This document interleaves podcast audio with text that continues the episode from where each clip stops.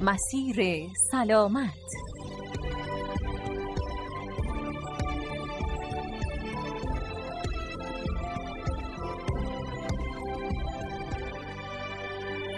به نام خالق مهربان دوستان و مندان به مباحث پزشکی سلام. به مسیر سلامت از رادیو اصفهان خوش اومدید. من ساجده داوری به مدت 15 دقیقه میزبان شما در این برنامه هستم. در برنامه امروز قراره با یکی از روش های فیزیوتراپی آشنا بشیم که در کنار مزایایی که داره خالی از آرزه هم نیست.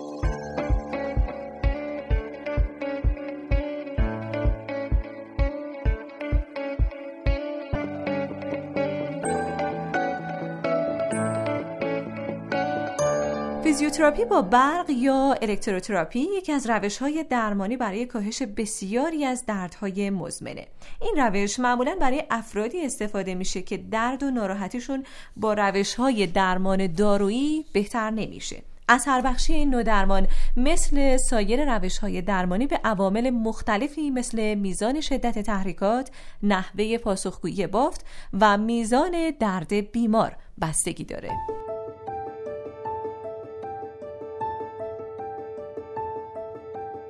استفاده از دستگاه های برقی در فیزیوتراپی یکی از روش های درمانی قدیمی در این رشته به حساب میاد و الان با پیشرفت تکنولوژی خیلی هم پیشرفت کرده و ابزارهای جدید هر روز داره به field فیزیوتراپی اضافه میشه. اینکه در فیزیوتراپی آیا ما نیاز به استفاده از این دستگاه ها برای حل مشکلمون هست یا نه بستگی به نظر فیزیوتراپیست و نتیجه ارزیابی داره که از بدن ما انجام میده. ولی نکته خیلی مهمی که وجود داره این هستش که تا چه زمانی و به چه میزانی باید از این دستگاه استفاده بشه و چه انتظار درمانی از استفاده از این دستگاه ها داشته باشیم که امروز سعی می‌کنم این اطلاعات رو با شما به اشتراک بذارم.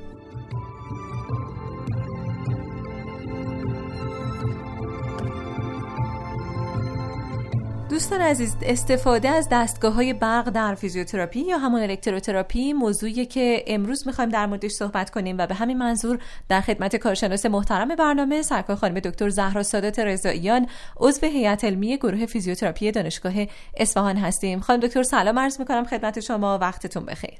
سلام خوشحالم که در خدمتتون هستم. خیلی ممنون. خانم دکتر امروز می‌خوایم در مورد الکتروتراپی صحبت کنیم و اینکه اصلا برای چه بیماری هایی استفاده میشه چه کاربردهایی داره؟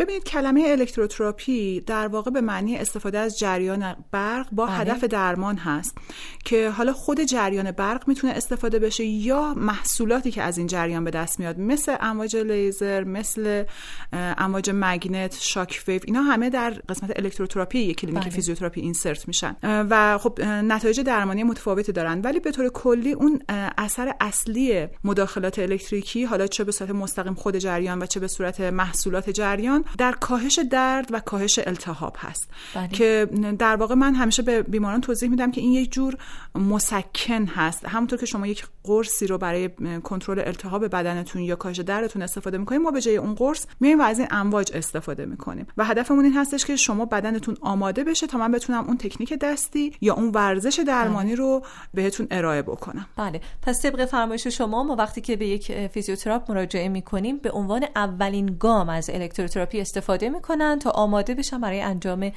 حالا عملی که در ادامه باید انجام بدن. دقیقا. همین نکته رو می‌خوام بهش تاکید بکنم. الکتروتراپی اگر لازم باشه در جلسات اول و در ابتدای جلسات باید انجام بشه. چون گاهی اوقات دیده میشه که بیمار قبل از اینکه مثلا بخواد مرکز رو ترک بکنه تازه مورد الکتروتراپی قرار می‌گیره. اون بله. موقع زمان استفاده از الکتروتراپی نیست. هدف الکتروتراپی آماده سازی بیمار برای دریافت درمان اصلی فیزیوتراپی هست و بنابراین یا در ابتدای جلسات هست یا اگر لازم باشه گاهی اوقات جلسات اول فقط الکتروتراپی این بستگی به شدت درد و علائم بیمار داره. بله. به بهبود گردش خون یا ترمیم بافت هم کمک می‌کنه. بله بله. مدل هایی از جریان وجود داره که خودشون طبیعتا این کارو می‌کنن یا محصولاتشون. مثلا برای دوستانی که به فیزیوتراپی مراجعه کردن جریان هایی به اسم IF وجود داره. بله. این جریان علاوه بر کاهش درد روی گردش خون می‌تونه اثر بذاره که ما بهش اصطلاحا میگیم جریان های تداخلی و. نوع مستقیم جریان های الکتریکی هستن. یا امواج لیزر که یه محصول در واقع غیر مستقیم جریان الکتریکی ما هست یا مگنت اینها می‌تونن روی التهاب اثر بذارن بله. و گردش خون رو در واقع تغییر بدن. بله خیلی ممنون. من همینجا کلام شما رو متوقف می‌کنم. با هم یک گزارش بشنویم و دوباره برگردیم.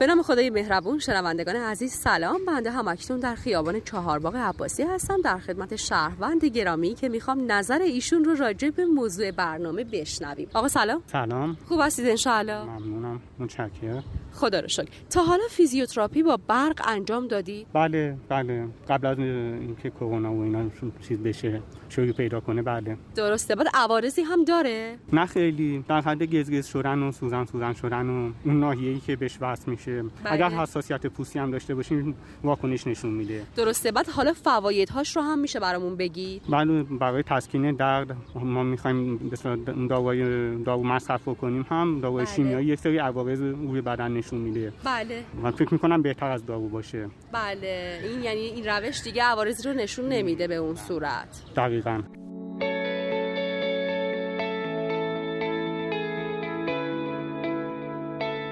مسیر سلامت. بله گزارش رو با هم شنیدیم. خانم دکتر به نکته خوبی اشاره کردن. در مورد عوارض فیزیوتراپی با برق یا همون الکتروتراپی می‌خواستم ازتون بپرسم چه عوارضی داره؟ الکتروتراپی یه روش تقریبا safe هست و بله. تقریبا می‌تونیم بگیم عارضه ای نداره. مگر اینکه به دلیل اشتباه استفاده کننده یعنی اون درمانگر در استفاده از ابزار اشتباهی بکنه که بیمار ما آسیب ببینه. حالا من چند تا نکته رو میگم که بله، بیماران بدونن در این موارد باید حتما با درمانگرشون صادقانه صحبت بکنن.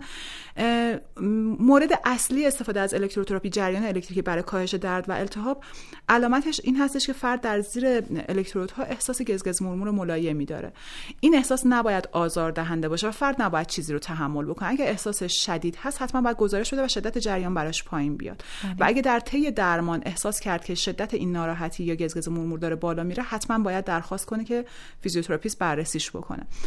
ما یک کاربرد دیگه از امواج الکتریکی داریم کاربرد مستقیم و اون در مورد تحریک عضلات هست. در بیمارانی که دچار ضایعه نخاعی شدن یا سکته کردن و عضلاتشون کنترل عادی روشون وجود نداره بله. و ما می‌خوایم حرکات رو از بدن این فرد بگیریم چون عضله الان پیام عصبی خوبی دریافت نمی‌کنه.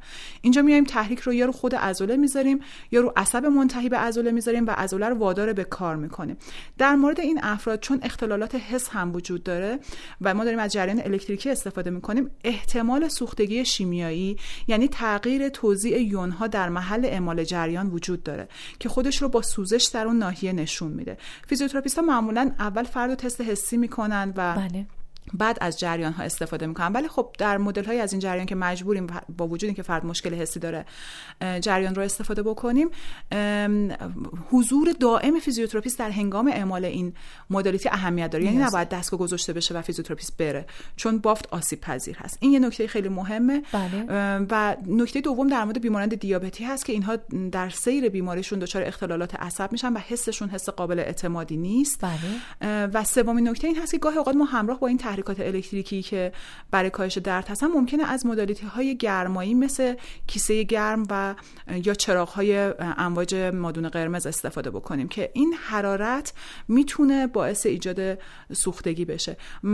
باز هم اینجا باید تاکید بکنم که میزان احساس گرمایی که فرد باید با این حرارت ها داشته باشه حالا همراه با تحریکات الکتریکیش هست یه گرمای ملایم و مطبوعه احساس سوزش نباید داشته باشه و اگه همچین حسی داشت بعد بلافاصله به فیزیوتراپیستش بگه. در مورد بیمار دیابتی فیزیوتراپیست باید مدام سر بزنه زیر اون کیسه گرم رو نگاه بکنه بله. و اگر رنگ بافت از صورتی تیره تر شده باشه قرمزتر شده باشه باید که دستگاه رو حذف بکنه اینا نکاتی هست که ممکنه که حالا به خاطر شلوغی مرکز درمانی یه وقت از قلم فیزیوتراپیست بیفته اگه بیمار بدونه خب مسلما درخواست می‌کنه که فیزیوتراپیست بهش سر بزنه بله یعنی به طور کل کسی که تحت این درمان قرار می‌گیره نباید درد چندان شدیدی رو احساس کنه نه گرمای خیلی شدیدی رو احساس بله. کنه و یک حالت نسبتا معمول و ملایمی داشته باشه اصلا قرار نیست چیزی رو تحمل بکنید بله. اون عاملی که داره به شما کمک می‌کنه با آسیب رسوندن به شما کمکی انجام نمیده بله. اینو باید در نظر داشته بله. چقدر خوبه که این نکات رو توجه کنیم که انشالله یک روند درمانی سالم و مناسبی رو طی کنیم. خانم دکتر از این روش درمانی میشه توی منزل هم استفاده کرد؟ ببینید بعضی از این دستگاه مثلا دستگاه های تحریک الکتریکی که برای کاهش درد هستن الان در اختیار عموم هستن و افراد می‌خرن و توی منزل استفاده می‌کنن. من بله. مشکلی با این مسئله ندارم تا جایی که نکات احتیاطی رعایت بشه و جریان ها درست تنظیم بشن متاسفانه بارها دیدم که بیمار دستگاه داخل خونه رو روی شدت های بالا می‌بره. فکر می‌کنه هر چقدر جریان بیشتر به بدنش وارد بشه اثر بله. تسکینی بهتری داره. و بعد یادتون باشه این دستگاه ها مسکن هستن. یعنی تا زمانی که شما از دستگاه استفاده می‌کنید بهترین. معمولا اثرشون بین 20 دقیقه تا چند ساعت بعد از اعمال دستگاه حذف میشه. و اگر شما فیزیوتراپی رو دریافت نکرده باشین بنابراین فقط با یه مسکن دردتون رو ساکت کردیم مشکل رو حل نکردیم و این مشکل با شما باقی میمونه. بله. پس این دستگاه ها استفادهشون تو منزل حسنی برای شما نداره. ولی یه وقتی ما مریض مثلا ضایعه نخاعی داریم مریض سکته مغزی داریم این روند درمان طولانی داره و این دستگاه رو تهیه می‌کنه که مثلا وقتی فیزیوتراپیست میاد منزل هزینه یه مقدار بتونه تو هزینه ها صرفه جویی بکنه. بله. خودش دستگاه رو تهیه کرده. این مشکلی نداره. ولی حتما به این نکاتی که گفتم باید توجه بکنن و یادشون باشه دستگاه به تنهایی قرار نیست اونها رو درمان کنه. اصلا بله. قسمت اصلی درمان نیست. بله. حتما باید در کنارش با فیزیوتراپ در ارتباط باشه. بله حتما.